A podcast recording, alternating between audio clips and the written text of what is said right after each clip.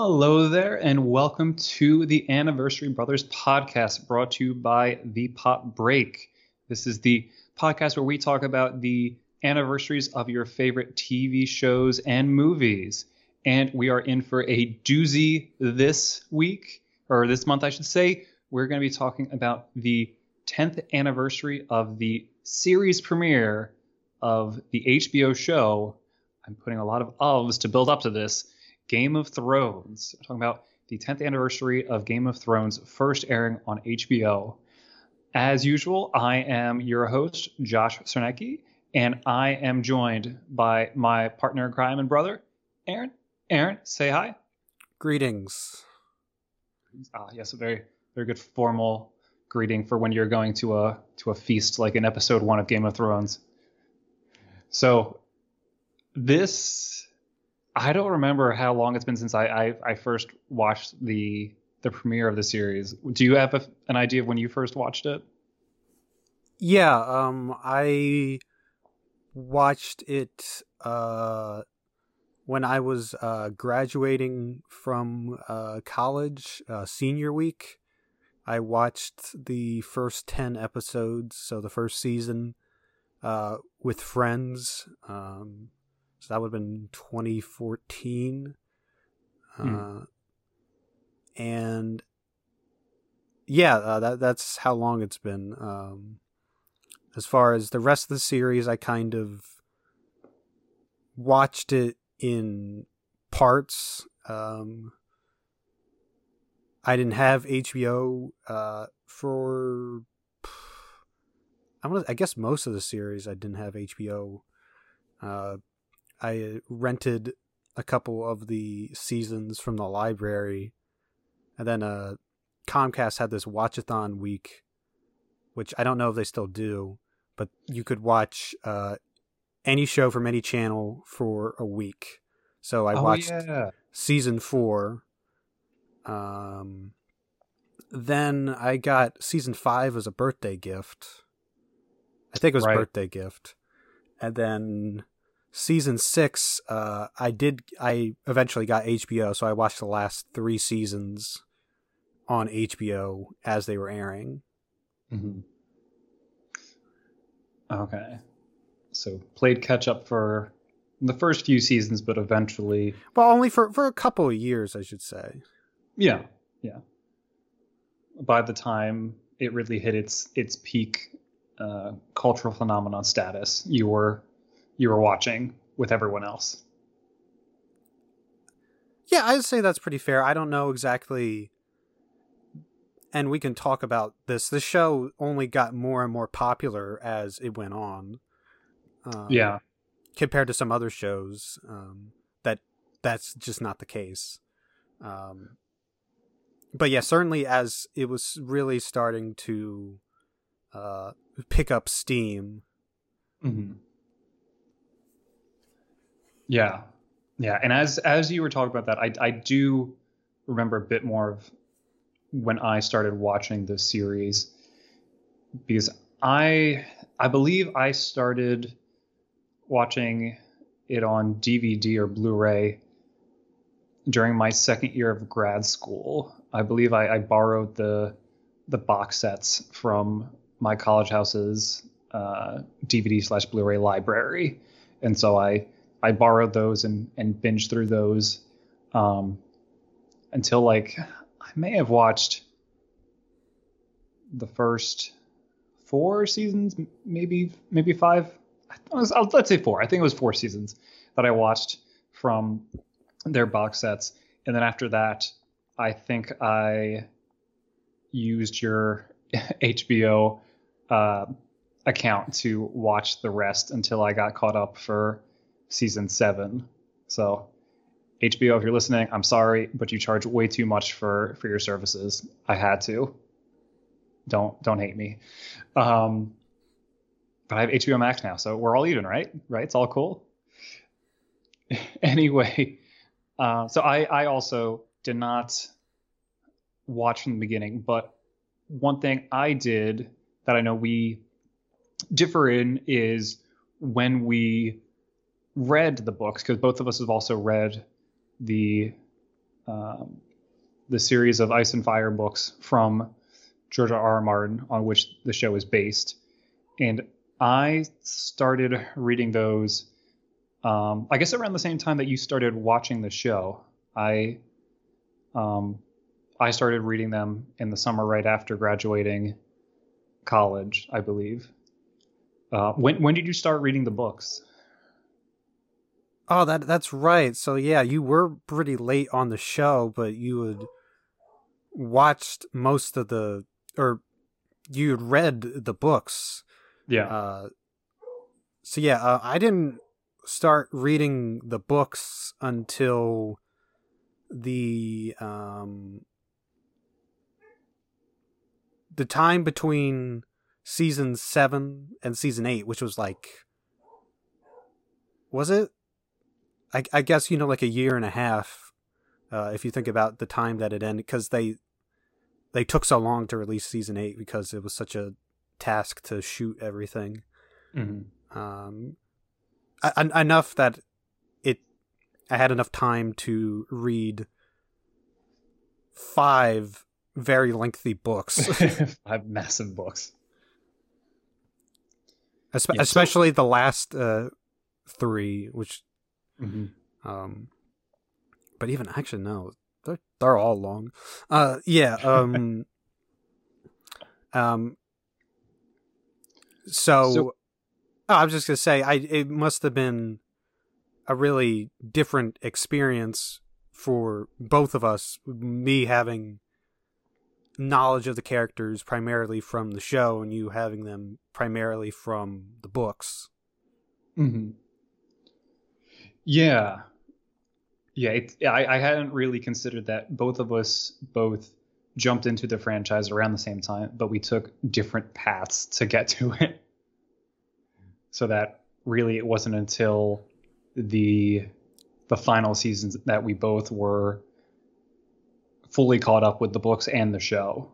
Right, and I mean that's not even go. Uh, some of the like uh side like novella stuff. I haven't even read all that. I did read the one of the history books, but so as far as the the core series, I'm I'm caught up. But there's still some stuff out there uh, that I haven't read. I mean, there's there's so much of that out there, and I mean, who's got time for that when when George R. R. Martin decides that he's going to release, you know, so many companion novellas every year and just keep pushing back the the release date of okay, the, you know, the rest of the series. You know, we'll have plenty to talk about that later on. Yeah, I will have plenty to complain about later on. Um, oh, you said talk about. Never mind. Uh, so, yeah. So the, the the the series the, the the series Game of Thrones is based off of George R. R. Martin's uh, fantasy novels, A Song of Ice and Fire, and for the first few um, seasons, or for the majority of the seasons, they they pretty closely followed the events of the books until the show went past uh, what had been written so far in the the no- novel series. So it's based off the books and then, or adapted from the books and then inspired or uh, taking notes from where the books may have been going. But Aaron, if if someone has been living under a rock, uh, not Casterly Rock, but just a regular rock, and has no idea what Game of Thrones is about, could you just give a general summary of the the series as a whole before we get into the the series premiere?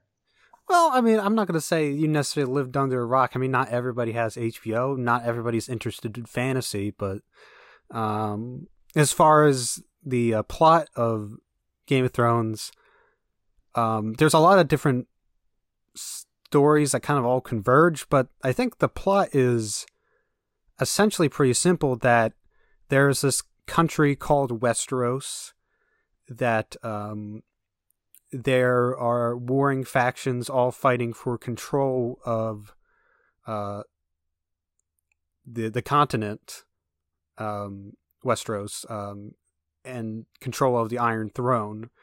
and um, within the first couple seasons, uh, the big conflict is the northern half of the continent and the uh, southern half, uh, the north being controlled by the uh, the Starks, House Stark, and the uh, south being controlled by House Lannister, and then um, over on the uh, other continent uh, next to Westeros, Essos, uh, the uh, exiled descendants of the previous king who was deposed by um, the Lannister, uh, Stark, and a bunch of other houses alliance.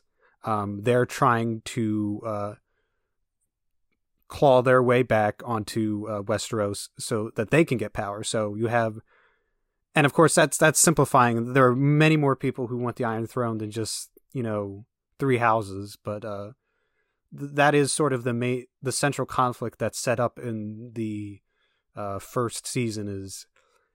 Um, well, I mean, I'm simplifying it because actually the North wants independence, but as it goes on, you know, everybody's kind of vying for control of the of all of Westeros.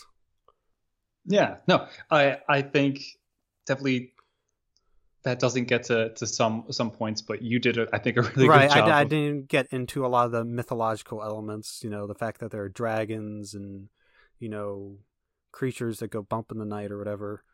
Uh, this, this, this this is a you know a fantasy series, though it is in a lot of ways more grounded in reality than uh, some other ones. Um, there aren't uh, as many fictional races of things. Uh, there, you know, there are things like giants, but aren't like hobbits uh, or elves and stuff like that. Right, right. No, I, I think you did a, a really good job summarizing what is somewhat at the core of the series because you you really do have those those two major uh, conflicts going on of the the battle in Westeros for independence or control from or of the the Iron Throne, and then you have Daenerys in Essos making her her journey back to um, to Westeros in order to claim her throne. Uh, and I guess the the one other big conflict that I, I just mentioned with the, with the ice zombies was the threat coming from the the very most northern regions of Westeros, um, from beyond the I guess the country of Westeros into like the the um, the uh, it's like the Canada of Westeros, kind of. If if if Canada was had had no government and had ice zombies and giants and spiders the size of a car. Um, last time I checked, Canada doesn't have any of those things. Uh, I think they have nice moose. Moose, moose are different. Uh, I, I'd much rather see a moose than a giant spider. But there's the the army of the dead, um, led by these ice zombies who are trying to pretty much destroy Westeros or usher in this new age of darkness and take over all of humanity. So that is the the third major conflict of the series. But I'm curious, Aaron, if if you not mentioning was that was a sign of that being one of your in in your eyes like one of the less important conflicts or one that you you were less interested in? Ooh uh there's definitely a conflict that i have lots of thoughts on. Um maybe i just it doesn't get super important to the plot of the show until kind of season five is when people start really taking it seriously. Mm-hmm. Um, and then kind of season six and seven is sort of the build up to that conflict. Um, but yeah, maybe I was just like I didn't. I was trying to make it as less complex because that's why I didn't mention like as many houses mm. as I could have. Fair. Yeah, there, there there's a lot. I, I didn't here. mention House Ice Zombie. House Hashtag House Ice Zombie. They do people still use hashtags anymore? I just feel really old saying that right now. Uh I, I never understood that because like you can use a hashtag, but things like just trend on Twitter without hashtags now. So I don't even know. Okay, I'm I'm so confused and, and out of Josh is, was having trouble putting Twitter on his BlackBerry. on my on my beeper. No, you're on your beeper. but I think what you get to in trying to simplify the series is something that is both one of the series' greatest strengths and weaknesses is that there is a lot going on and in order to maybe not fully appreciate but in order to feel like you you have a, a really deep understanding what's going on it does require a lot of legwork and a lot of paying attention and keeping track of all these different houses and all these different characters and all their histories. So there's there's a lot to to be mindful of which makes it rewarding if you take the time to get all that, but also incredibly intimidating to first uh, dive into and almost, uh, I'd say, insurmountable amounts of information to absorb at first. So that you know, I, I know I, I, said earlier if someone's living under a rock, and I, I, I shouldn't say it because there's there's so much to to get into with this show, so that if someone hasn't gotten into it either because it's just not their thing or because they're aware of how much there is to unpack and just don't feel like they have the the you know the the time and energy to do that you know that that's fair and I will get into how the ending affects our our thoughts about the ending but uh, or our, our thoughts about the series but depending on um, what you've heard after it ended, you may or may not feel like you've missed a bullet or dodged a bullet, I should say. But no, Aaron, I thought you did a good job with the with the overall series summary. Um, and I feel like we're jumping in a lot of the series, but I know we want to start with the series premiere since that is the the, the 10 year anniversary we're talking about. So Aaron, would you like to give a? I, I know I already made you do a. A, a, a work today. I know I made you do the series uh, summary. Do you want to do the, the the the premiere summary, or would you rather I do that? No, I mean the premiere. I think is pretty simple. Um, uh, the general plot of the premiere is that um, the right hand man of the king has uh suddenly died, so the king is going up to the north to um, recruit his old friend uh, Eddard Stark, Ned Stark for short, um, to become the hand of the king, who is, like I said, uh, right hand man, kind of, uh, sort of like the chief of staff, if you're thinking of, uh, you know, in, you know, real world political uh, terms. Uh, mm-hmm. He kind of, you know, manages the uh, stuff for the uh, the king. I mean, in his case, he, he probably does more than the chief of staff. But um, so yeah, he he his his old hand died. He needs a new one. He's going up north. Um, at the same time, uh, Ned uh, later in the episode gets a uh, letter or actually, I think it's his wife who gets the letter from her sister, who was married to the uh, deceased hand. That uh, the hand, uh, Jon Arryn, the deceased, um, has actually been murdered, and uh, that she thinks the Lannisters, who are the king's in-laws, are behind it. Uh, and so Ned is like, "Well, what do I do?" You know, uh, I'm now caught in this conspiracy that, you know, could endanger me and my entire family, but you know, I have a duty to my king, to my country, to, you know, figure things out.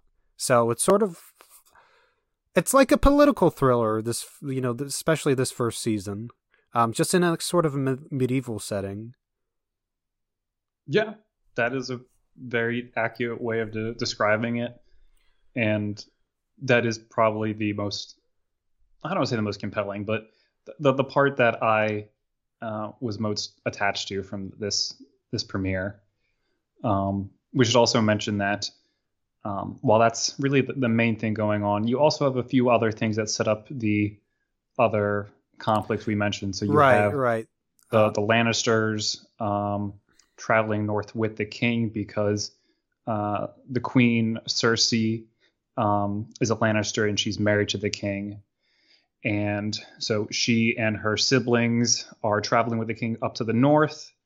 Um, and then meanwhile, you do have Daenerys uh, Targaryen, the um, one of the two last remaining uh, descendants of that house who once held the power in Westeros, um, who is to be wed to a, a warlord named Khal Drogo in order that she and her brother Viserys Targaryen might have uh, their legion of warriors to uh, retake their kingdom.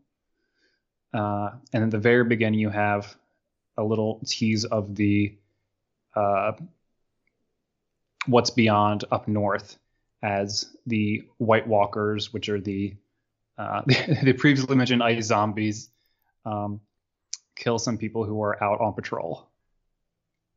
Right. Yeah. yeah. I mean, yeah, the the people on patrol, um, uh, the the people on the wall, the uh, the wall monitors. The wall.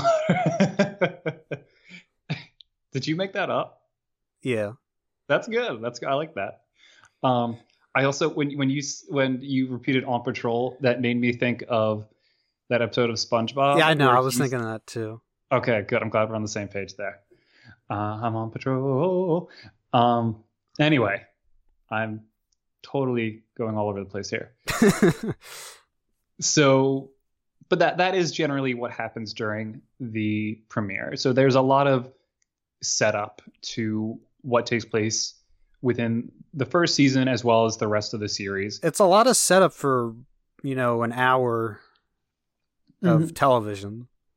Yeah, it's, it's it's it's got a lot to do, a lot of setup, but also just a lot of just introducing because one thing I they do in this that I don't remember them doing any other episodes, uh, at least not in the later episodes, is having little um, captions to show you where the location is that you're seeing. Yeah, I believe so, this is the only episode that does it. Okay. Um, and then it would kind of have been helpful in some other episodes, but they don't do. They just said, "This is the this is the premiere. We're, we're going to throw you a bone." You know, there's already like 500 characters. you don't need to be confused about the locations too. just be confused about one thing at a time. Yeah. Yeah. Uh, and I will say that I don't know if we're talking about what my impression was then versus now. Mm-hmm. Um, I've had v- very hard time. Maybe the first episode, not so much. I think I kind of understood it for the most part. the The part with the White Walkers, I was like, "What the heck is going on?" But um, I think the I was I definitely with the first season I was a little confused like who was who what's all these alliances. Um I think the premiere again I'm trying to remember from like 7 years ago. Um I think I generally got the plot of the premiere but I was a little confused. Um mm-hmm. and now now I'm like oh this is this and this is so obvious. I mean that's having watched it once and having read the book so um but at the same time, I don't know. I, I don't blame the show for that. It's just there is so much to try to convey. And mm. it's hmm. not like because they try to cram it into an hour. It's just that's sort of just the nature of the story is so multifaceted and mm. you know has so many storylines um though compared to later episodes there's only like most everything takes place you know you know aside from like one scene in king's landing everything pretty much takes place in the north and then there's like a couple scenes with daenerys. She's very much in the periphery of this episode uh, to the point where I, I was like wait she's in this episode right? Because it's like it takes like almost like 35 40 minutes before she shows up um yeah so but yeah um not the most exciting episode but definitely um i think a, a you know a good starting point. Um, it it hits all the right you know beats, um, and I don't think they really could have done it any better than they did, especially if you're talking about the way they adapted it. Mm-hmm. Yeah. So, I mean, for for you, do you feel like it it did an effective job of setting up the rest of the series for you? Uh, it it does an effective job setting up the plot lines for this season. I mean, setting up the entire series, like, um, maybe not because you know they they like they have things like they show the wall in the first scene, and I think I was pretty confused about that when I first saw it. It's like, why is there this giant wall of ice?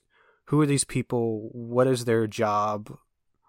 Mm. I mean, that is explained in, you know, detail in the following episodes. Right.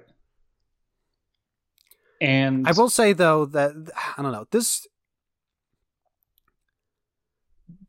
Maybe for me, I mean, I was already knew I was in going to be in for the long haul for you know watching ten episodes with my friends, but there I don't think there is like a moment in this episode that hook would have been like the hook like oh i really gotta watch now. It's like more like oh this is interesting. I'll watch another episode. Mm-hmm. um nothing that necessarily really caught you and, and made yeah, you say, I, I, I don't think in terms of other premieres of shows that I've watched that uh it was maybe I mean if you're thinking um, you know pre- premieres like maybe like Lost or Breaking Bad that I thought had were stronger than this but again um certainly not an episode that like I watched one episode I'm like oh you know this isn't going to be for me I'm not going to watch another episode Okay.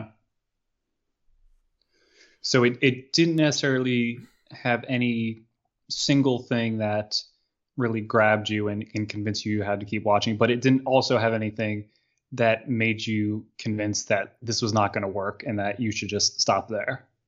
Yeah, there was nothing like this is dumb or anything like that. It's like, uh, no, I I think that's that's fair, and I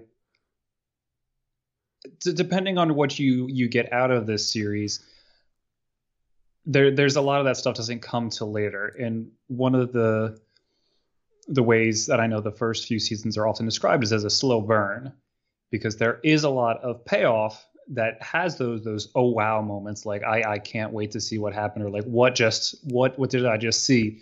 Like that those do come but you you do have to wait for them. And um you know they're that much more exciting because you have the build up to them but sometimes the build up itself is not the most enjoyable part of the ride it's it's sort of if you're on a roller coaster and you're going up to the top of a hill you know you're you're getting some anticipation for what's it's going to be like when you go down but it's not really until you get to the the peak of the hill that you're like what am i in for and right. then you really it's, it's not like if you're watching like an episode of a comedy. Like you watch the first, you know, episode of like Family Guy, you got a pretty good idea of what the humor is going to be for the rest of the series and what kind of jokes they're going to be telling. Mhm. At, le- at least you know before they you know rebooted it um after they got canceled uh so like you you get a pretty good sense of like okay this is what the show's about same with like any s- episodes of um like futurama or anything like that like you knows like you gets a good sense of okay this is what the humor is going to be like in this show um Right, but there's a lot that you don't that you can't tell you don't get from. I think the part of that is premiere. just because it is so serialized. Um, Mm-hmm. You could get that from a drama, like if you watch like an episode, watch an episode of CSI, you're like, okay, well, this is what the rest of the show is going to be like. It's going to be them using science to solve crimes and stuff like that. But uh, Mm. this, there's there's so many things, you know, just to get the plot moving. right. So that leaves out so many of the the bigger elements that later made this show so popular. So you don't have some more of the the fantasy elements with either the White Walkers or the dragons. You don't have the big battles that happen nearly almost always near the end of a season. Um, you don't have as much of the uh, war of war of words between characters as they have kind of uh, these kind of intellectual or political battles just with how they they talk with one another and how they connive behind each other's backs. Like you don't have a lot of that in this. Right, so it- right. I mean, it's it just doesn't it's, give you a good it's not taste. it's not you know Adam West Batman, which is like the perfect encapsulation of that show. Yes, yeah. As as we talked about in our podcast for um, that show, that you you pretty much know what you're getting into. You're gonna get When- Batman, you know, drinking a suspicious glass of orange juice that he orders in a bar wearing his Batman costume from a lady who he should be suspicious from. What a terrible detective. Oh my goodness. Uh, anyway, and, and I believe that's maybe the the fourth time I've said anyway today, if not the fifth or sixth. So we are doing a good job staying on task. But I agree that it it sets up the the season itself well, even if it doesn't give you a good insight into what the rest of the series is going to be like. I do think it does a really effective job of introducing you to the characters, though. In that by the end of the first episode, you generally have a good idea of who each of these characters are at their core, um, at least in their starting point. So that I think is is pretty effective. It does a good job of making sure you're at least aware of the names of the the most important characters and knowing making sure you're aware of their relationships. Like I remember at first being really confused. Uh, like, okay, why is Jon Snow being treated differently than his siblings? Like, oh, okay, now they've addressed it. It's because he's only their their half sibling. Got it. Now now I'm now I'm cool. Now I get it. But the thing that got me about the the premiere and and I I came from a pretty different background watching this the first time because I had read all the books first. Uh, that was somewhat of a sticking point I, I wanted to make. I wanted to to go in with as much of the the book knowledge as I could. The I, I have a hard time like d- differentiating between my initial reaction to this first episode and my initial reaction to the events of the book because this is a pretty faithful adaptation. There are maybe a few minor things that they changed, but overall it's it's pretty beat for beat the first few chapters of the uh, the first book in the series. I think, if I if I'm remembering correctly, it's been a while. Um, did like did they change anything significant that you can remember? Um, as far as events that happen, I don't really. They, they, I mean, they think they've condensed some of the amount of time it t- it took uh, for certain things to happen. Um, I think you maybe spend a, there's more of like the Dath- Dothraki wedding maybe than uh, there is in this uh, episode. Hmm. Um, uh, Jorah might have like a bigger introduction than he does in this, where he just has like one line and leaves. Pretty much. Um, but uh, otherwise, I think it's pretty. Yeah, I think it's, uh, from my recollection, is pretty faithful. Um, not so much about the plot of this episode, but I mean, when we go, we talk about changes uh, to the books. Uh, the only real noticeable thing is that uh, most of the Stark family, or I guess all the Stark family, and I guess in some regard, I guess everybody else has been aged up by a couple years.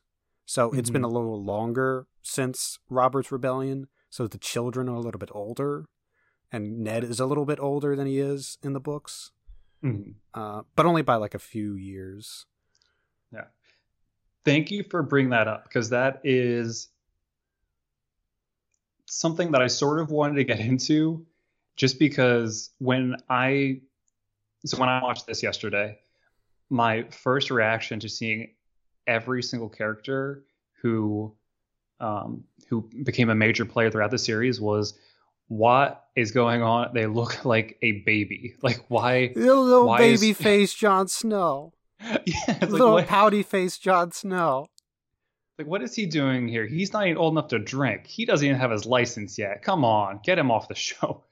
Just everyone looks so young. Yeah, like, um, but in the like books Sansa. are actually Like oh my goodness. Yeah, but in the books are actually even younger. So, um, which were done for, I guess, several reasons. Uh, one is that they didn't want to rely on actors that were that uh, young, if they could. Mhm. I think uh, another part of it was, I don't know, maybe they wanted to age them closer to what Sean Bean's age was, like how old his children would be. Maybe I don't know. Pe- people have kids at different ages, so um, I think the big reason is because there's a lot of sex scenes in the books that they didn't want to have minors as these characters, so they aged aged them up a lot.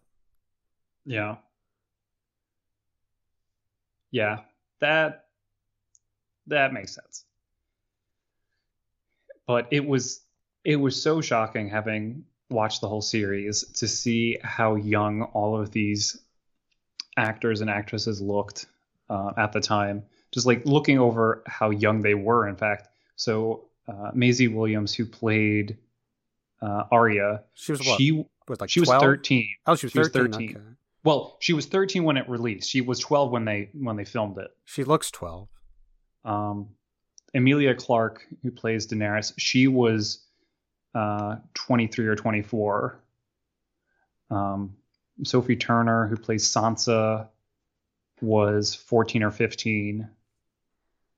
Kit Harington was 23 or 24. So yeah, they were the they were all young, even if they were aged up from the books. But it, it's so weird to, to see them having grown, and that's something you get with a lot of these these shows that manage to have, you know, a, a handful of seasons. Is watching younger characters grow up. Like you definitely get that with the Stranger Things. Um, but it was just really weird.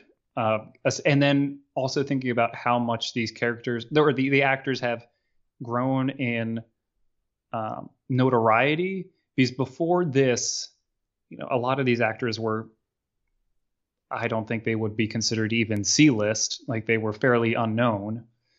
And then today, any of these actors is now an immediate A list star, where if you can get a Peter Dinklage, if you can get um, Kit Harington, if you get Sophie Turner in your movie or show, they are automatically the highest billed because they have such name recognition now.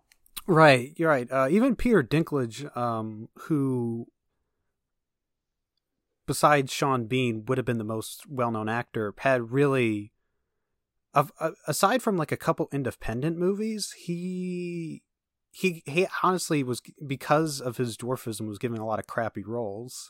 So this was the first time that he was really I'm to say the first time, but and anything of this scale given, you know, the opportunity to show how good of, you know, an actor he was and how he could be in, you know, such a big project. Yeah. Um and then Sean Bean, of course. I think I mean, I think that one of the reasons why this episode works is that the fact that Sean Bean is the one who plays Ned. You needed somebody with name recognition, so like even if you couldn't remember all the other characters, you could at least fall back on that's Sean Bean. He's he's the main guy. Yeah. Yeah. He he really anchors this first season in a way that was necessary and it's it's so weird to think that spoilers he's he's not in the rest of the series after the first season. He was because, voted off the island. yeah, exactly. or voted out of the tribe. Yeah, he uh he just was not uh not cut for it. But it is I, I this is something that I know you and I have talked about with different shows and and movies about how bold a decision it is to introduce a certain main character and then throw them away and say, actually, he's not important or she's not important. These are the people that are important. That is such a bold decision, especially when this first episode is so, so embedded in Ned Stark's journey and in his inner turmoil about his duty to his family versus his duty to um, Robert Baratheon, the king. It, it's it's so centralized in him. Uh, like even in your your introduction of what the the episode's about, it it all revolves around him. And then for him to not be in the rest of the series, it's such a it's such a dramatic move that in many ways should not work, but somehow does. Uh, yeah, I think uh,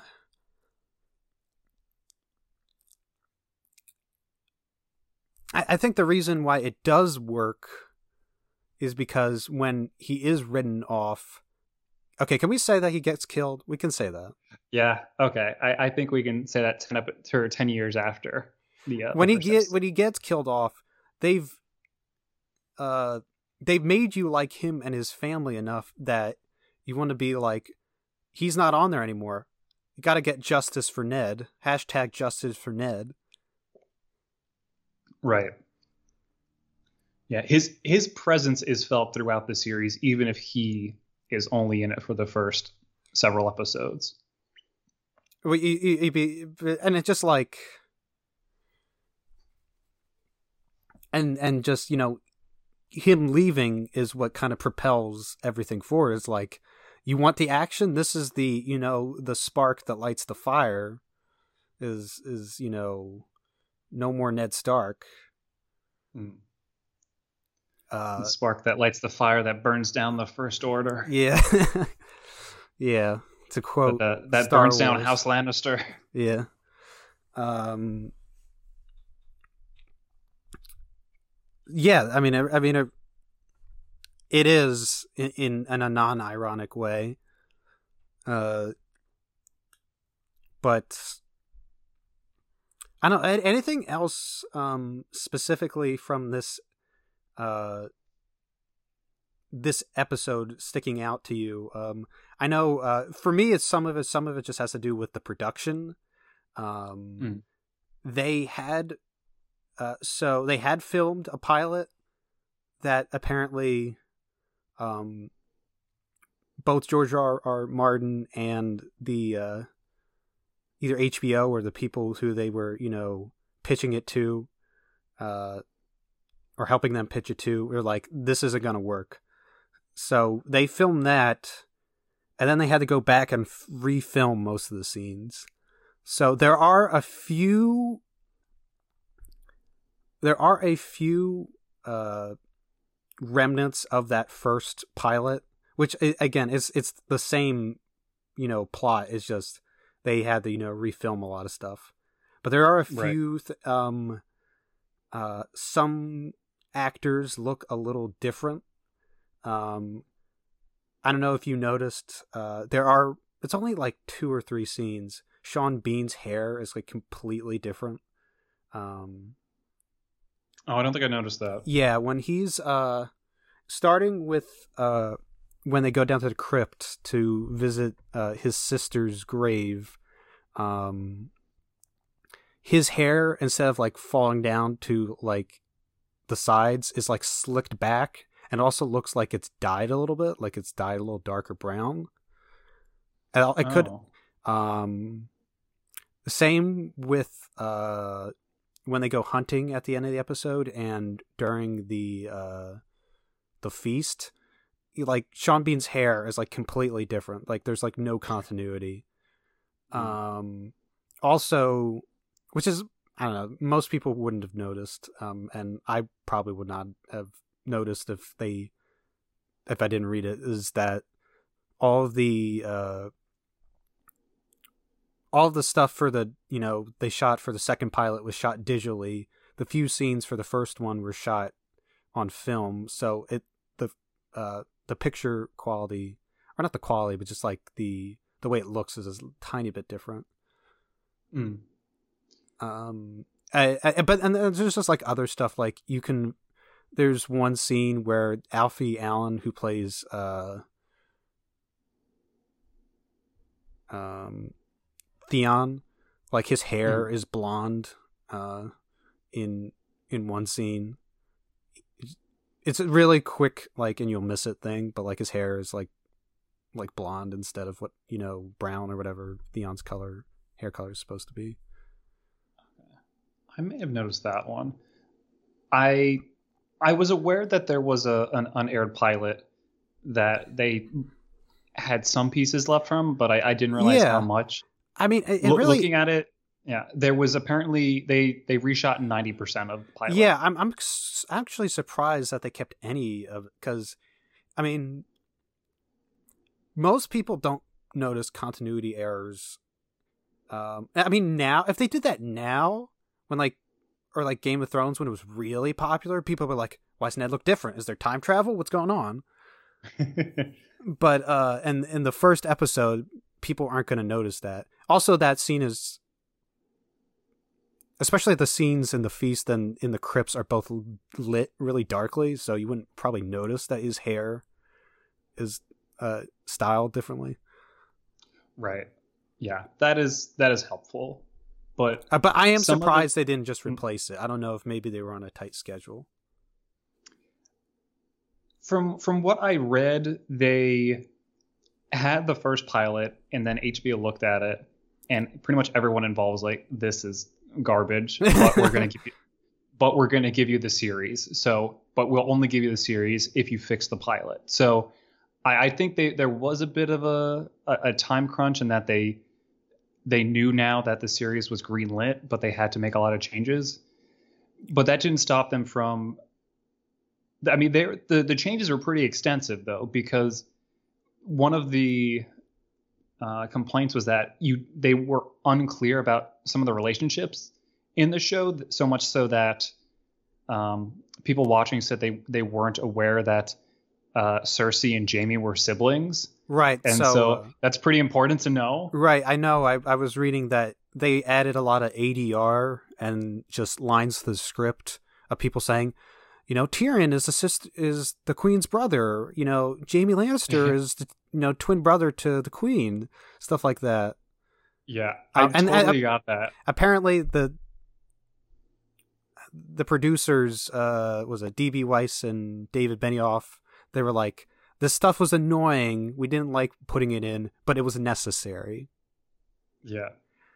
Yeah, uh, it was it was very telling when Arya kept like asking like where Tyrion was and like ah hey look Sansa it's that person it's like okay she, we, we yeah. get it yeah uh, but they also had to recast some pretty important roles. So uh, the two biggest roles they had to recast were Daenerys. Originally, she was played by Tamsin Merchant uh, before being replaced by Emilia Clarke.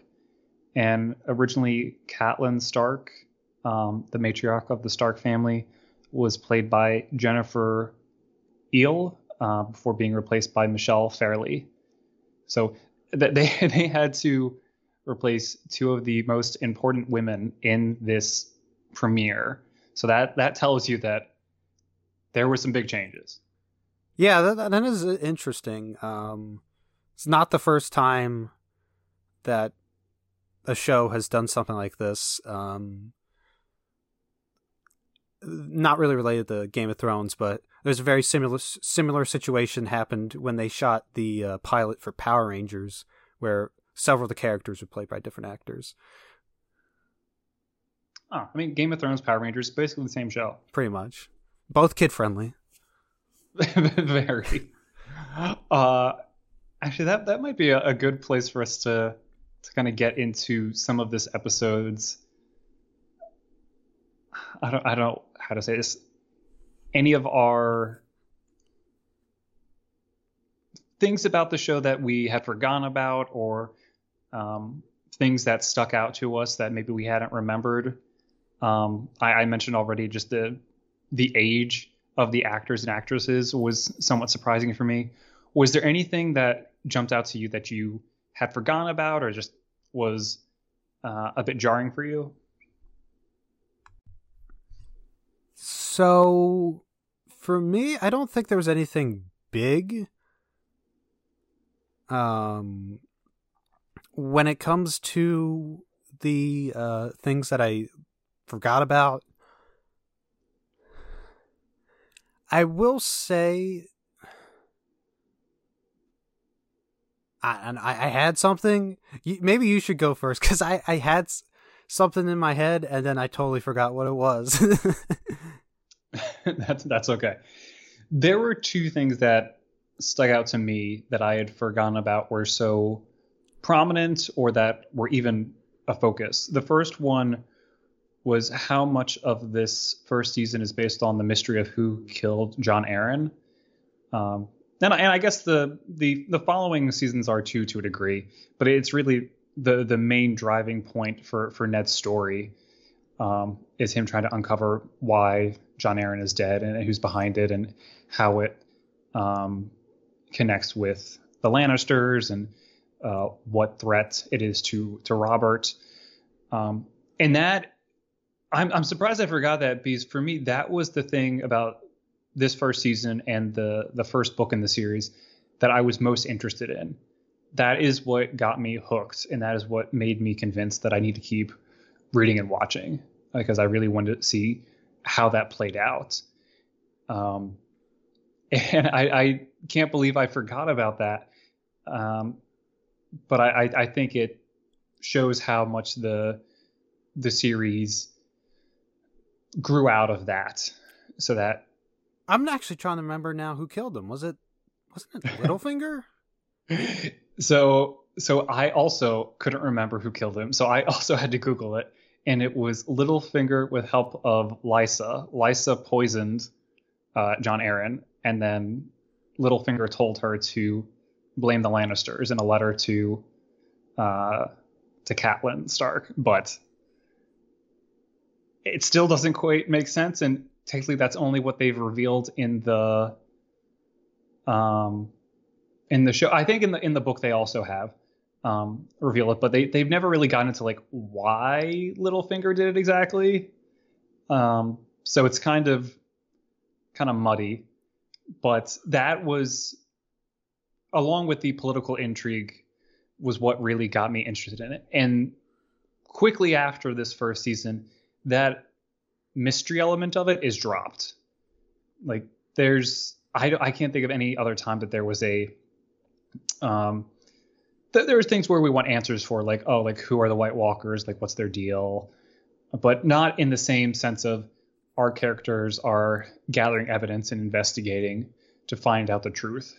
That really doesn't come back in the series. which is disappointing because I thought that was a super compelling part, and I uh, I'm a little sad it, it dropped off, but it just there wasn't any room for it with everything else that was going on. And once Ned's dead, there's really no point to it anymore. Um, because then the the focus shifts from who killed Jon Arryn to well, Ned's been killed by the Lannisters, and and that you know causes the the continent to erupt in war. So it's it's it's necessary that it, it falls off, but I I missed it and was both happy and sad to see it come up in this first episode. Were there two? Didn't you say there were two things? Yeah, there's and the other thing is that,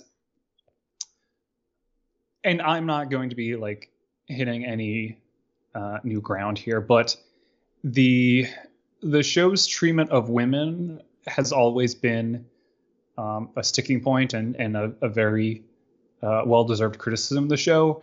And I didn't realize how early on you you already got that um, that problem, where like very quickly in this first episode you get a lot of that um, sexposition, as as I think some critics have called it, where kind of just introducing um, unnamed women characters, especially um, characters who are sex workers, and, and having them really have no real um, focus or uh, importance to the role, just other than just being there and kind of using them to make scenes that are not particularly interesting just kind of go by quicker.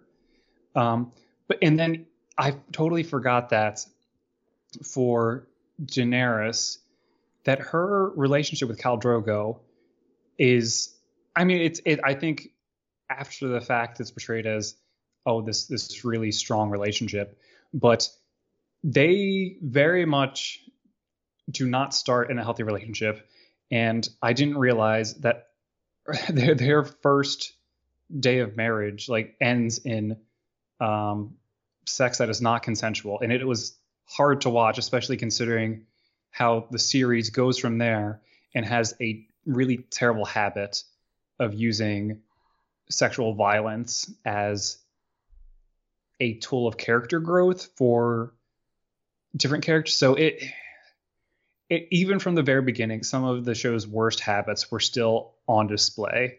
And I didn't realize how early it started that. And uh, it's I don't know if it's the if it's the the HBO of it all that those things are included, or if it's more just I mean a lot of that is in Martin's writing, but it it is one of the the criticisms of this series that I think is definitely the most valid and definitely one that for a lot of people understandably will make it too difficult to to get into the show and I and I definitely don't blame anyone for that cuz some of it can be quite upsetting.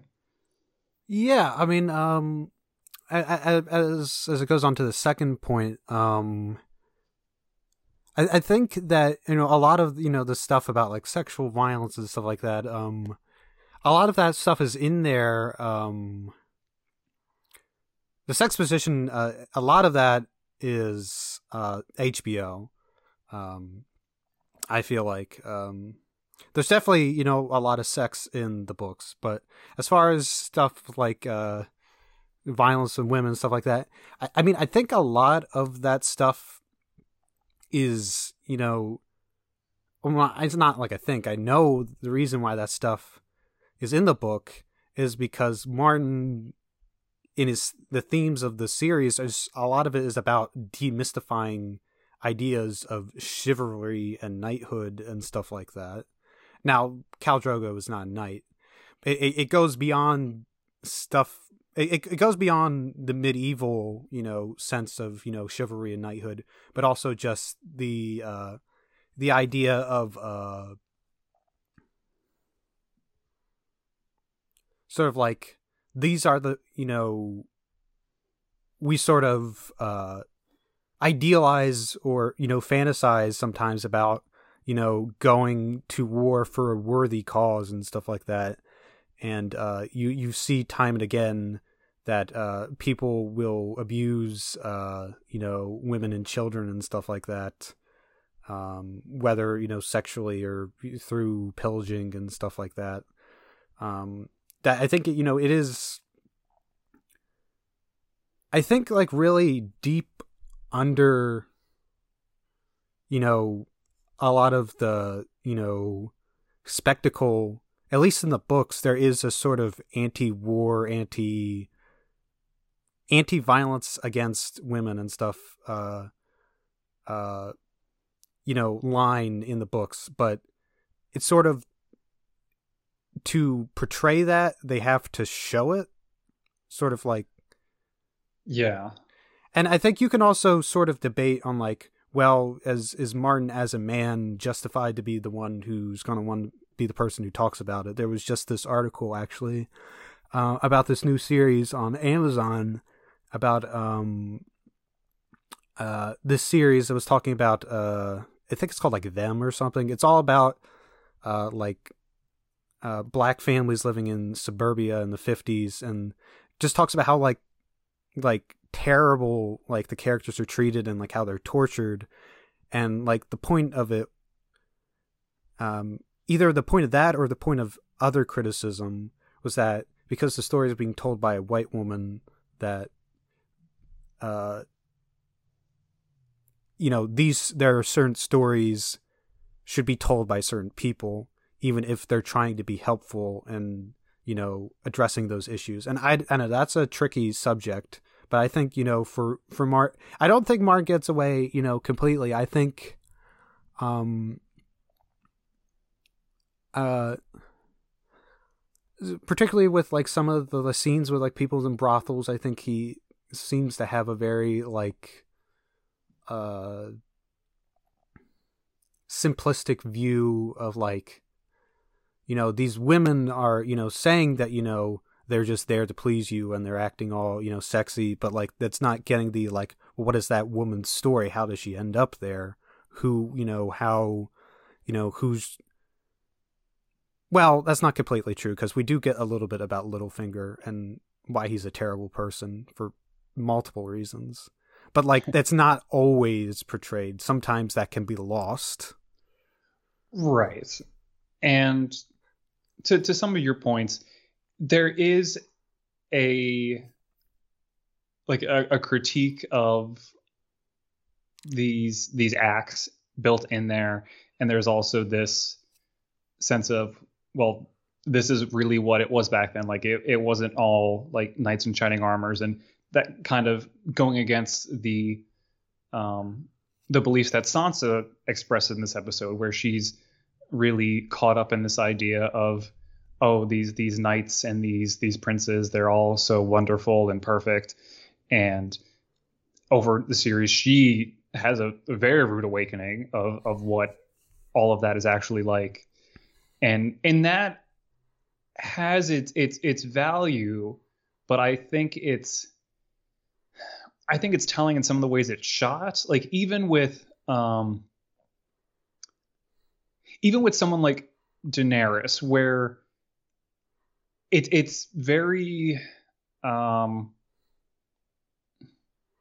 I'm just like the way her scenes are shot um where like she um is nude like those are things that like the just the way it's filmed like like it, it's even though those are all filmed in the context of her brother is um doing some incredibly inappropriate and and you know disgusting things uh, and then Khal Drogo is forcing himself on her. Even though those things are happening the way it's shot is not like it's it's like you, there's a sense of dread from Daenerys but I don't think the camera captures the right. like no i i totally agree uh, especially um um there's a lot of i would say within the series uh i mean i think uh, an important part of you know martin's you know world building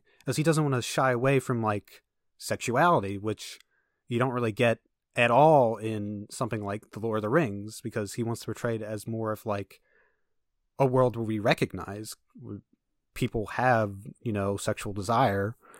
Mm-hmm. Um, I, I, mean, yeah, I but I, at the same time, uh, I'll, I'll, there was, you know, definitely stuff in this episode like we didn't like. I'm not gonna I'm, I'm, I'm gonna say like not as a guy I'm not gonna say like oh I never like enjoyed seeing any of this stuff but like I under also understand like I don't need to see it um there was no point in especially with the first scene with Dany and Viserys she didn't have to get naked in that scene. There was no point of it. It, it um as far as you know stuff with the the wedding night they could have maybe shot it a little bit different. So it sort of like comes to like where you know sort of pick and choose as like it sort of has to be motivated at least most of the time i mean. I think again in martin's world he doesn't want to just shy away with like sometimes people are going to be naked and there's no deeper meaning other than that's the setting that they're in but like um yeah um and one and, and i think a lot of it just has to do with the producers not really getting getting it um they talked about uh the scene where they're all getting shaved they put in because they were told there was such a gender imbalance with the the Stark uh, boys and Theon. Um, mm-hmm. Um, but like that hardly even compares. It's like no. one scene. Um, I mean, I mean, at least they addressed it in some way, but um, and it, like, and again, it's like as a guy, I don't want to see a bunch of like as someone who doesn't really want to see a bunch of male nudity. At least I know there is an imbalance. Um, so I don't know. It is tricky. Um, I think, and just someone's like showing having the you know more like reprehensible actions is sort of like tough to depict in something you want to be a big like if you want it to be like a real like academic you know genre changing work uh like I understand why it'd be in that, but like in a series that you want to sell like trading cards for, like that becomes kind of a icky to think about. It's like it's sort of like it's less, you know what I mean? It's like it's less academic or academics maybe not the right word, but like thematic, you know, like literary and more like profiting off of it. Mm-hmm. Um, and can I add just something really quick. Yeah. And this is, I, I think where where my criticism comes is not so much that it goes into those things because I, I do think both as a exploration of like a, a realistic setting, you know, that's a somewhat necessary thing to include, and also as a as a critique of um, violence against women and some of the other things that we see happen throughout the show. Like those those are important things to include, but I think some of the choices they make and how they're incorporated is where you get into it being problematic. Um, oh yeah, um, I mean it, it, it only got worse on the show. I mean, let me tell you that. And I think m- more of that lies on the producers than it does on Martin. Certainly some of the blame, you know, you know, whether, you know, maybe you know just his he, you know he's like I, I want to make money off you know the show but i'm going to leave it in the hands of these producers and they didn't end up being you know maybe the best as far as conveying some of his themes yeah. um uh i will say and i don't know i never really got the relationship between uh Daenerys and Khal Drogo why it was later portrayed as loving um I, I, in the book, it's kind of sort of more consensual. Uh, yeah, but that also sort of like doesn't necessarily make it much better. But I don't know. I always kind of like felt like she had some sort of weird case of Stockholm syndrome. Like I don't know, Khal Drogo never seemed like a great guy. Um, but um, I don't know. I never really liked that part of her character. I didn't really like the fact that she clung to Khal Drogo as some sort of character or some sort of husband to look back fondly on. Um, yeah, but um, um, yes, yeah, so that stuff. Uh, I mean, th- there were scenes that were you know consensual that were turned into you know non-consensual in uh in the books there's there's one infamous scene with Jaime and uh Cersei um the whole thing uh uh with uh, the treatment of Sansa in season 5 is awful um though even like the the the stuff that they changed from the book is terrible too and I think in the case of the themes that you know Martin was trying to explore with his his treatment of Jeyne Poole, I think was excessive to the point mm-hmm. that we didn't need to get as many details as we did. Um, though, I mean, to be fair, there's also and not really touched on in the books or in the show. There's also sexual abuse of Theon later when he becomes Reek. Um, no but yeah, I mean, again, this is the problem when like you have like this is supposed to be like a popcorn kind of show, but then you have like this really like graphic content, um, which when it comes to the violence is a lot easier to stomach because people are like, well,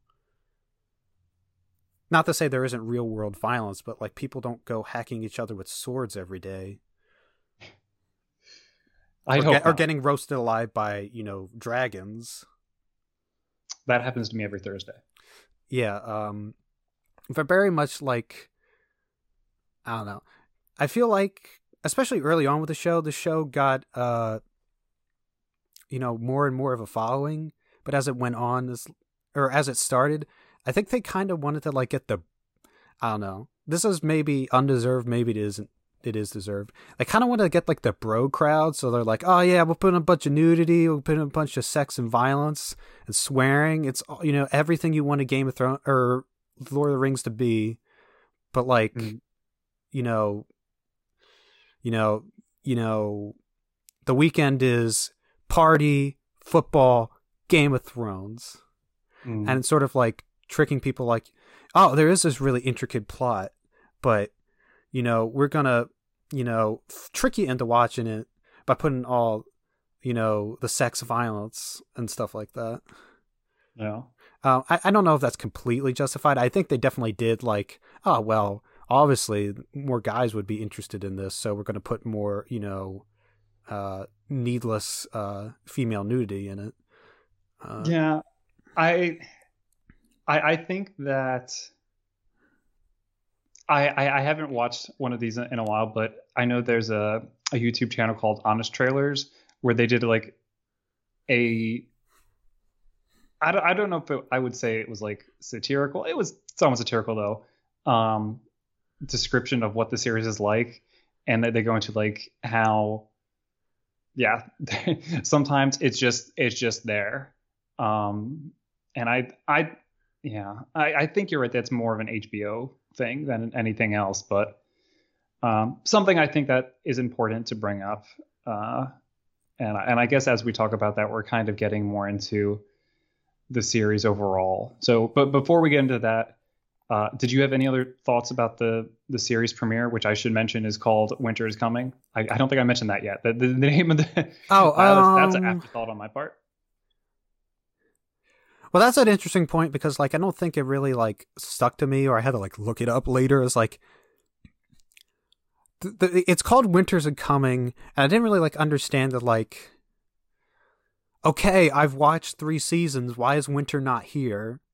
And like the idea that, that that's that's their motto. That like that's the idea that like the Starks always live for the coming, you know, hard, you know, harshness of you know winter and just life in general that you sort of like always have to be prepared um i will just notice that people got were upset with um kind of the later seasons for uh kind of jumping around time wise um this episode kind of does too mm-hmm. but like i th- they can get away with it because it's the first episode and because the later episodes in the season slow down. So you like you have the Lannisters in King Landing, and then like 15 minutes later they're up in uh, Winterfell.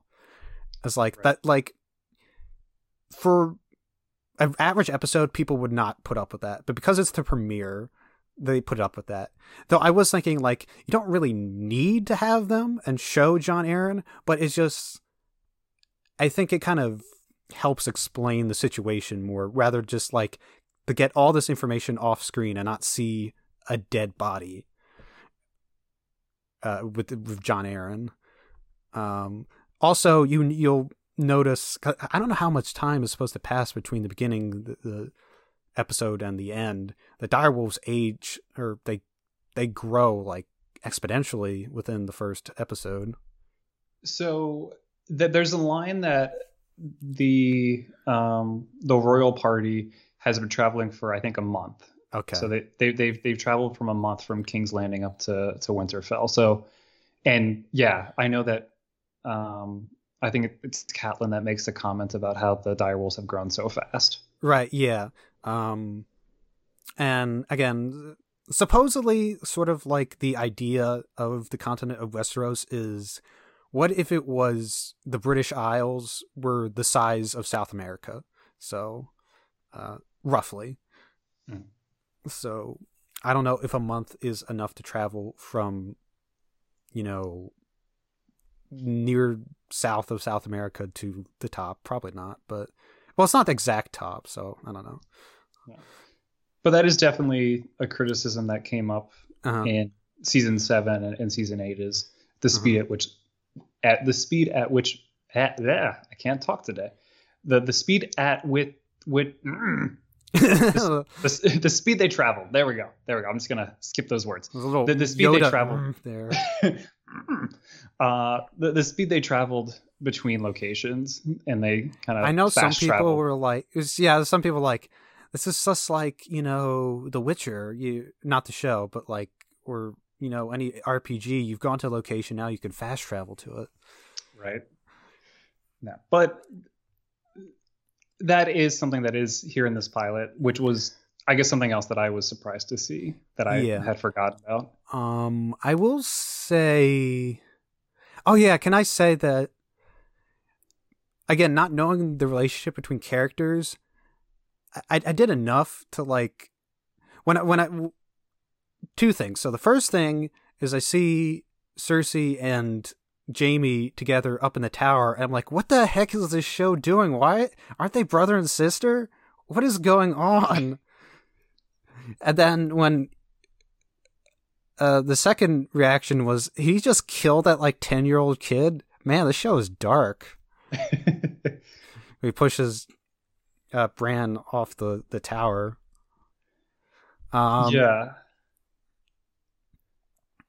Uh, but I, I, guess going into more of the series, uh, I don't know. Uh, when you were introduced to the series, did it have any sort of like, I guess, reputation?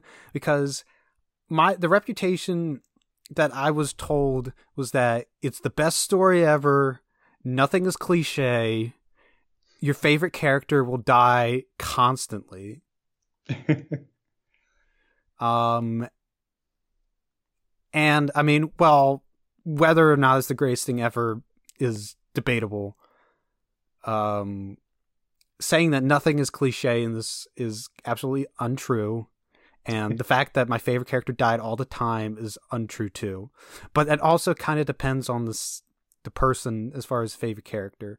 They they made it sound like every few episodes a new character be introduced, I get attached to them and then they die. That's not what happened. If you were watching a season like season 4 Oberyn became your favorite character, and then he died. I understand. Mm. Uh, but it's not. It, it's not like that, right? The, that... They they but the you know they the main cast is intact for most of the show.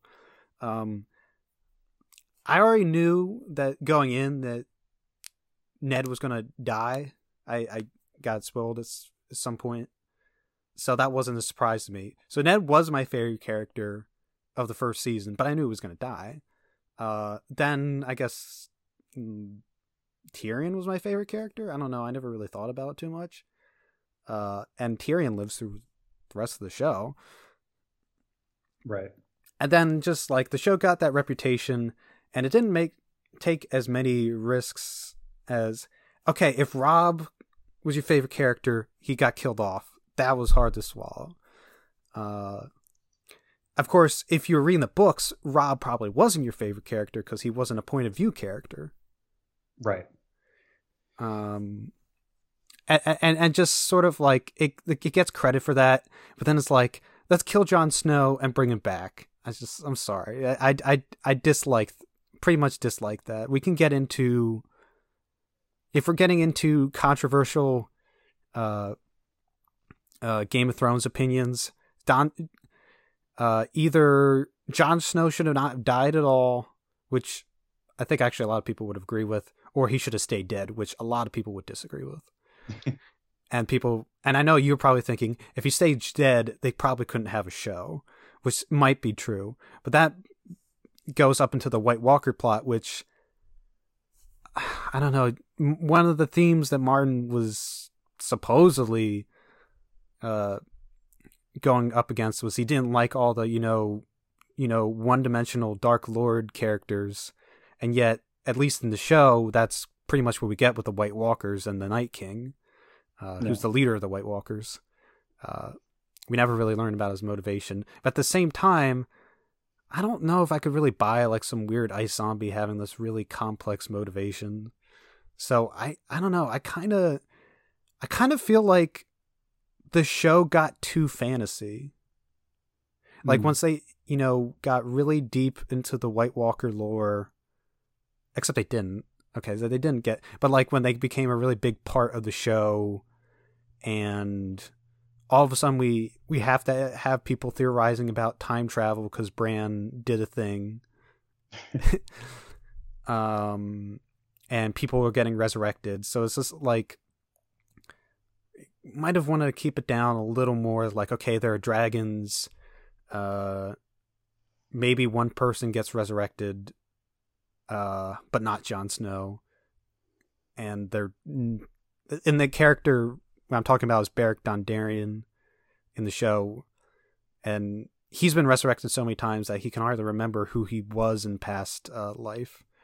Jon just seems a little like grumpier, and he was already grumpy. Yeah, so I think that the show and part of the series was always about you know going from a world that lost magic to that has magic again, but like I think it got too much into the magic part. Um at that like there's too there's too much uh stuff with like prophecies and stuff like that. I've I've had enough prophecies in, you know, my, you know, fiction that I don't really need any anymore. Yes. If we could do without chosen ones for the next decade or two, that'd be cool. We didn't I'm, have I'm it in Star Wars, and then George Lucas was like, "We need we need to ch- well now he he if you look at his original writings he had some stuff in there but that didn't get apparent until the prequels um yeah. Is there anything like un anything opinion about like the the pacing of the show or how it adapted certain things or just unpopular opinions that you have? I don't know if any of my opinions are particularly unpopular.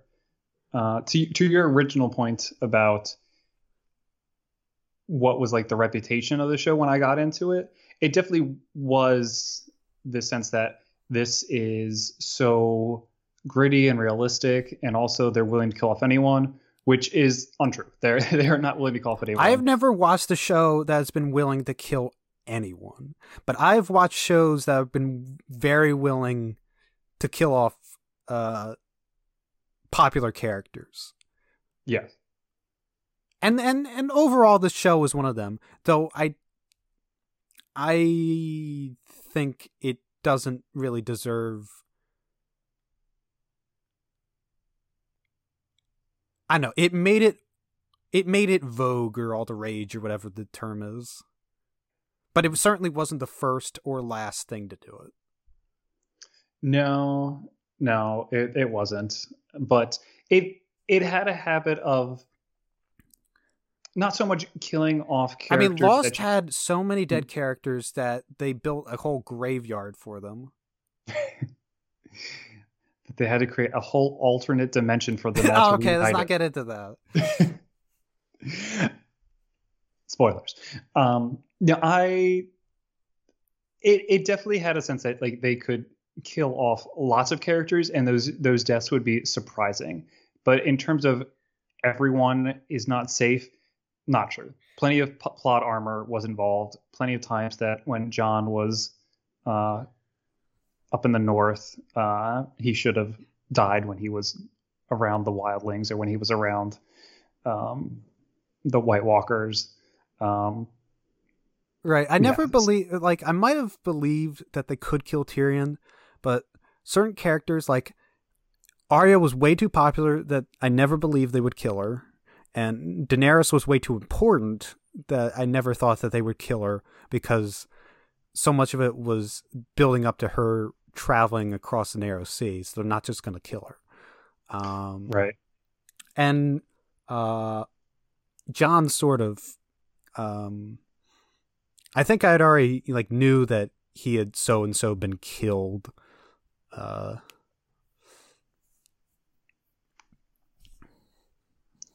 yeah. But, but, definitely once he got back, I'm like, they're not gonna kill him again. no. Kill me once, shame on you. Kill me twice, shame on me. You know what I'm saying? Yeah, it's just it could never top. But I mean, it should give it credit for like, for especially because Robb is a more prominent character in the show, killing Robb and Catelyn. And one thing that I do like is that Catelyn gets sort of pseudo resurrected in the books that doesn't really go anywhere. I like that she just stays dead in this. Mm. Um, so that they killed both of them, uh, and I just I I mean, there are reaction like dozens of reaction videos, hundreds of reactions videos to the the Red Wedding because of how shocking it was. You know, it's right. arguably more shocking than uh, Ned's death mm-hmm. because you sort of like, oh, well, they're building up. He's like, well, his son is going to get revenge for him. It's like, no, he dies too. Right. Yeah, I, I don't think it, it, it's fair to say that like your favorite character is going to die, but I do think it's fair to say that there are going to be some surprise in this if you don't come in with prior knowledge, and that those surprises, especially some of the surprise deaths and reveals. Um, Renly are... was my favorite character, and they killed him halfway through season two. I think you're thinking of the wrong Baratheon. There, we, there's there. Uh, we could go into a whole podcast about Stannis the Manus, of course. But we we we should probably kind of start uh, wrapping things up. But before we do that, I I wanted to see, um, you, mentioning Stannis. Uh, do you have any favorite characters or or storylines um, throughout the series? Uh I well, I really like the storyline Okay, so if I have to have three favorite storylines, uh, one is probably the first season. I guess they're just seasons. I guess. Yeah, go for it. I mean, I mean this. Uh, I don't know, not in any particular order, but I like the storyline, even though I didn't understand it when I was watching it for the first season. It's all about Ned uncovering the conspiracy um, in King's Landing. Um, I like a lot of the uh, stuff with Tyrion in power as Hand of the King in season two. Uh, just because it's uh, it's fun to see what he does with that power and how like clever he is and stuff like that. Um, and then season four when he's accused of killing Joffrey.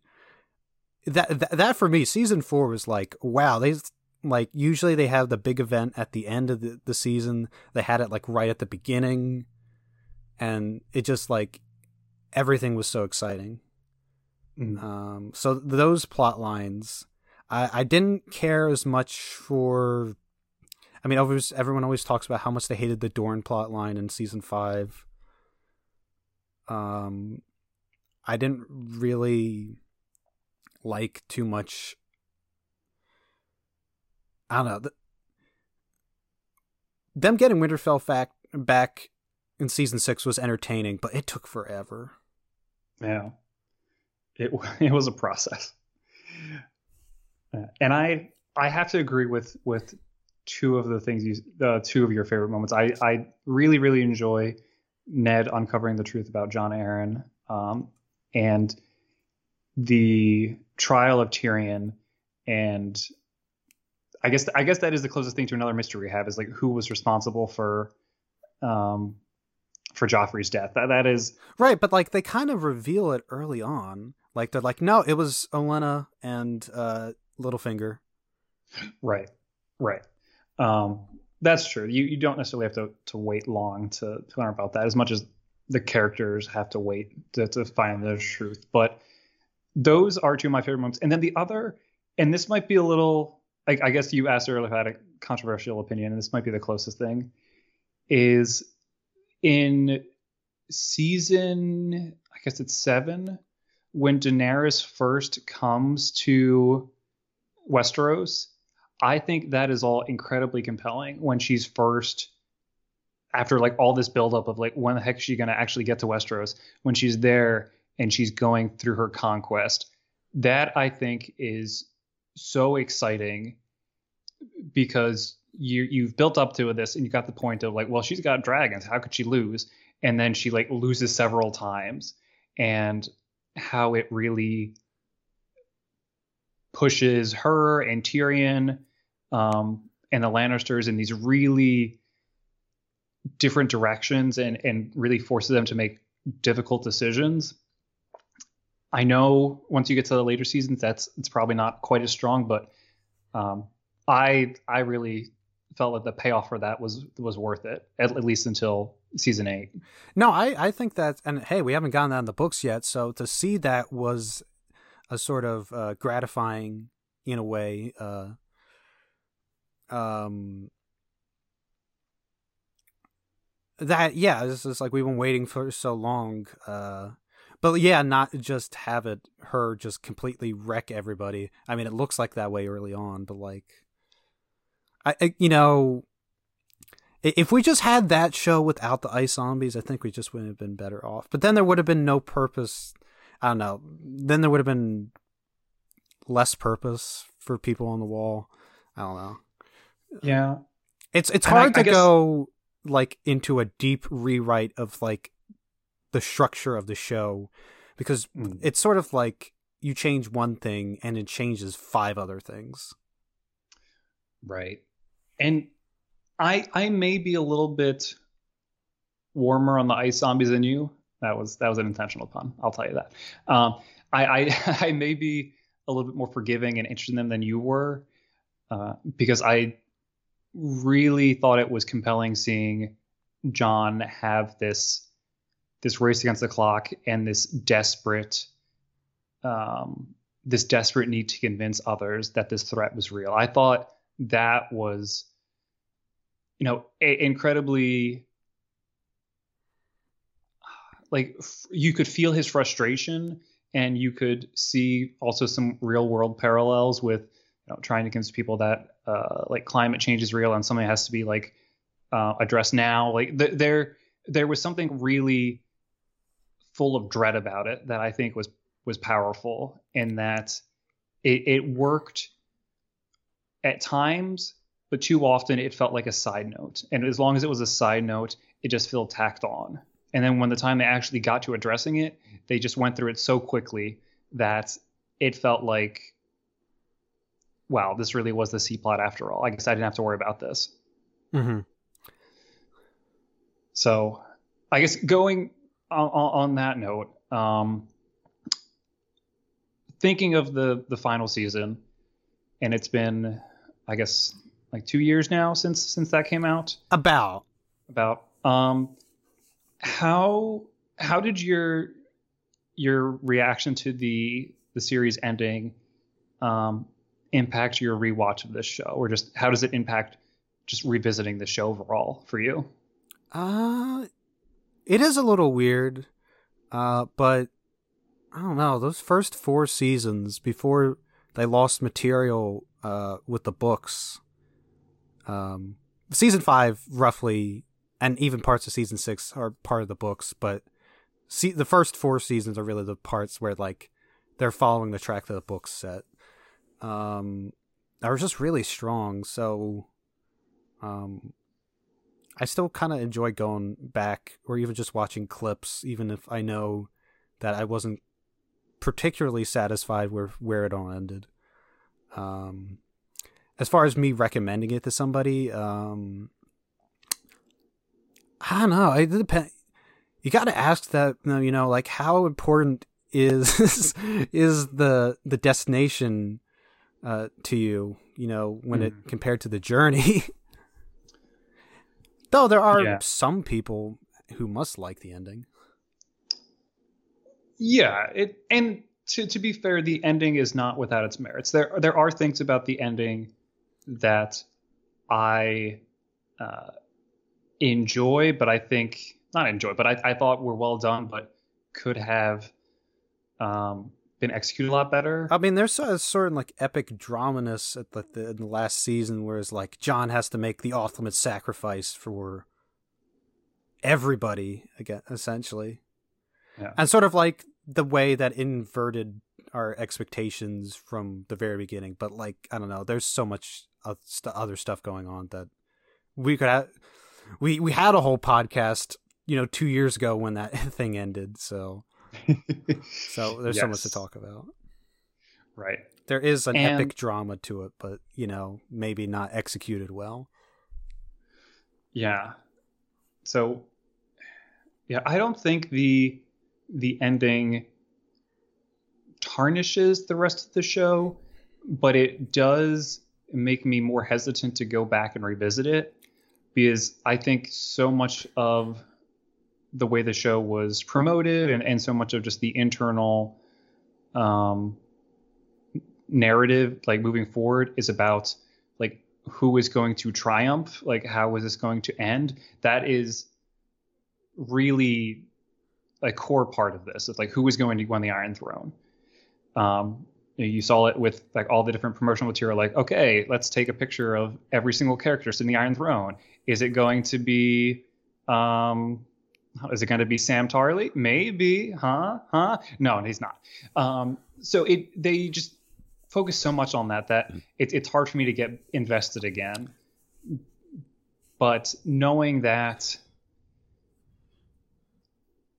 there are elements of it that stand alone does make those more satisfying and and kind of help me distinguish the the journey from the destination like you said the the exception might be Daenerys though.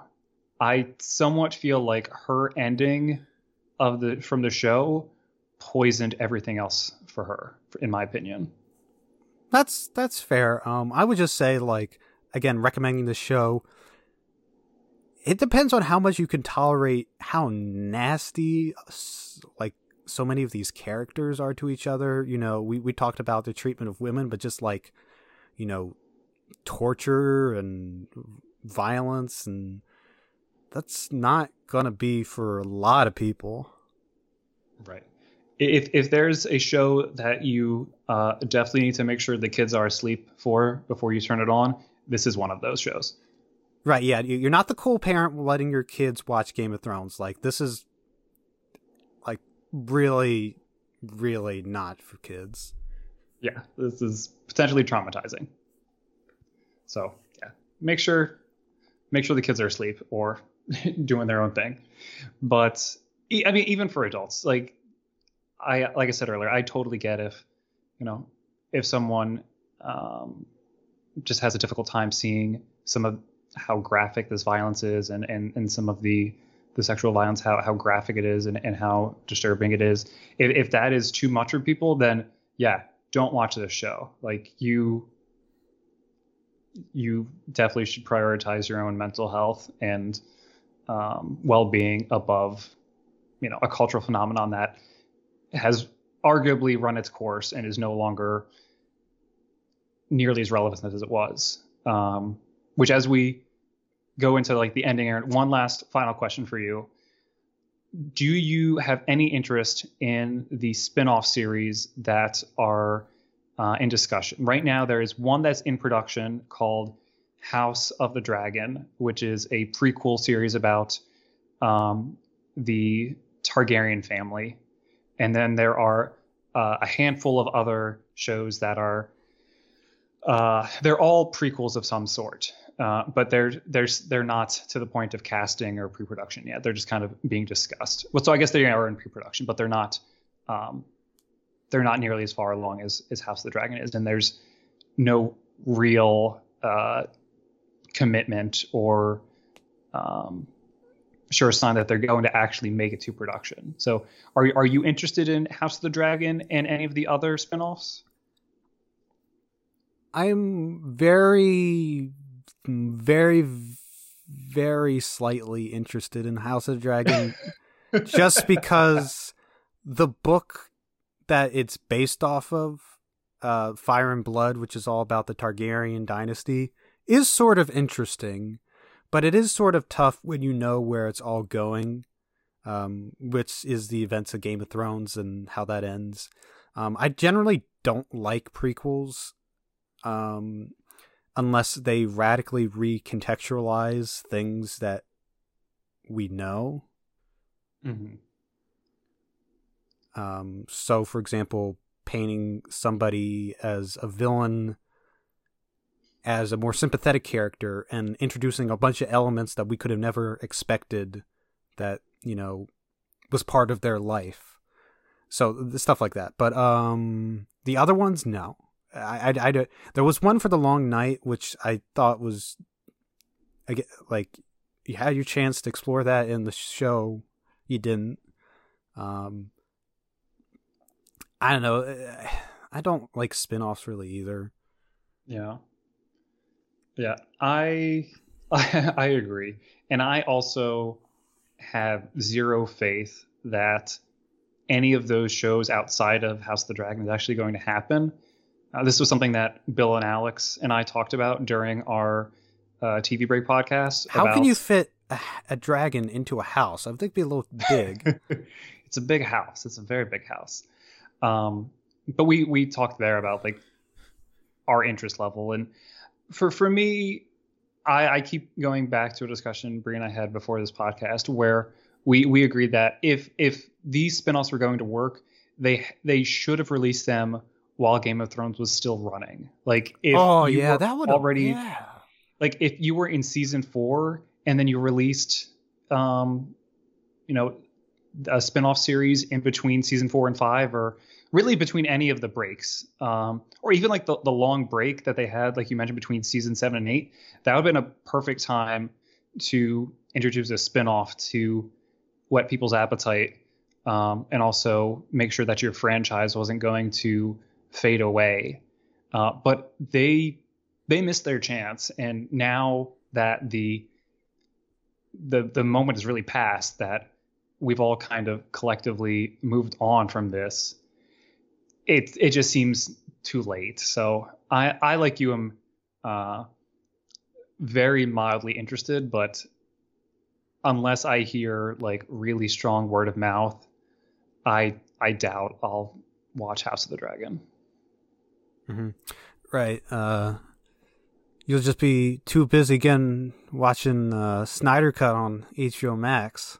Oh gosh, I, I don't think I can do that when I've got like a dozen Star Wars and Marvel shows to watch on Disney Plus over the next two years. Mm-hmm. There's just going to be so much to watch, and uh, I don't know if I got four hours to spend on Snyder Cut or another uh, Game of Thrones spinoff if I'm not sure how the quality's going to be. Mm-hmm. Well, Aaron, any other thoughts before we we get into our close? Uh, I don't think so. Okay.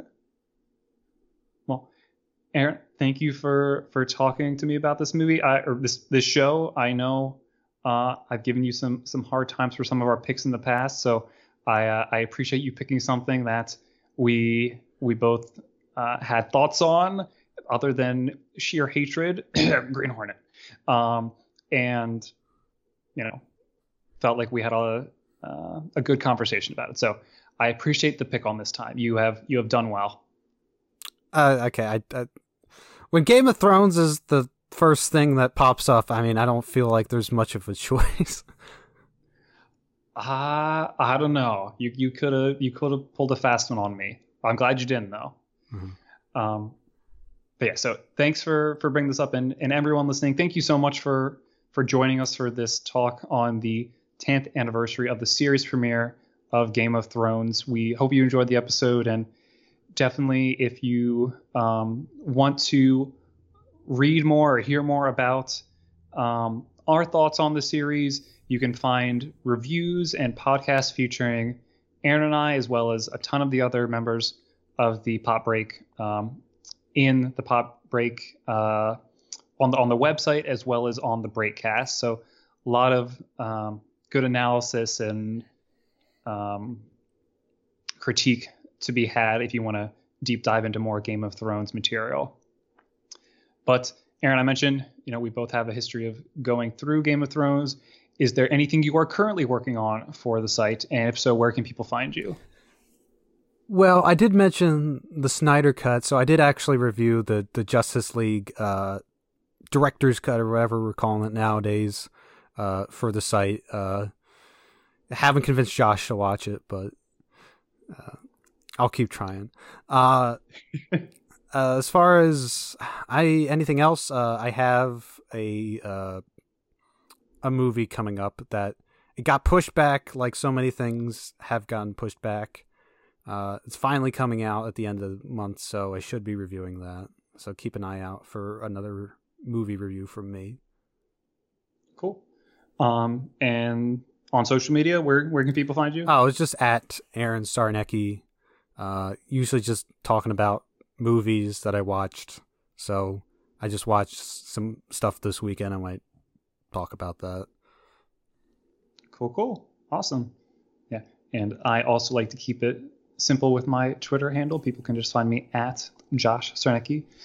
And you can also, looking at my work, uh, I mentioned that I was featured on TV Break this month, uh, as I am every month, with Bill, our editor in chief, and Alex, our podcast editor. Um, this month on TV Break, we talked about uh, HBO Max's Made for Love, as well as the other favorite shows we were watching. Um, where I went in and I talked about a delightful show called Waffles and Mochi on Netflix. Uh, Aaron, you you and uh, Shane and Tucker should watch it. I think you'd enjoy it. What? Waffles and Mochi. Okay. It's great. I, I it's I'll, I'll tell you about it later. But um, that was my pick for the best show of the month. Um, but anyway, you can find uh, the TV Break podcast as well as this podcast under the Pop Break TV um, family on uh, any podcasting service you're going through. Uh, I know I prefer some more than others, but whatever you find, that's cool. Um, and as well as this podcast, Anniversary Brothers and TV Break, you can also find such podcasts as Live, Laugh, Lovey, Roses and Rejection, uh, Blurred Watchers, Goodbye to All That, more things that I'm forgetting the name of because there's a lot. Because Alex just keeps building it up. We have a an ever growing uh, podcast family, and um, that's not even to mention the socially distanced podcast um, hosted by Bill and Al, and any of the other podcasts you can find in the Breakcast, which is where you can find our we or our monthly um, movie anniversary podcast, where last month we discussed the 20th anniversary of Memento, and this month we have a surprise, like we usually do. um, but yeah, so make sure to rate, review, and subscribe to, to all those podcasts if you are so inclined. And for any other pop culture news, reviews, interviews, attitudes, uh, platitudes, I'm gonna just keep rhyming now. Um, make sure to check out thepopbreak.com um, for all the latest information on TV shows, movies, comics, music, games, uh, digital trends. Got it all. But this was a long one, Aaron. Thank you for for sticking with me. Uh, this was, I think, longer than the the series finale for Game of Thrones. So uh, that that's an accomplishment. I think. Uh, it's getting pretty close. but um, Aaron, thank you again for your time, and for everyone listening, thank you so much for joining us. Hope you listen to next time, and remember, until next time, winter's coming.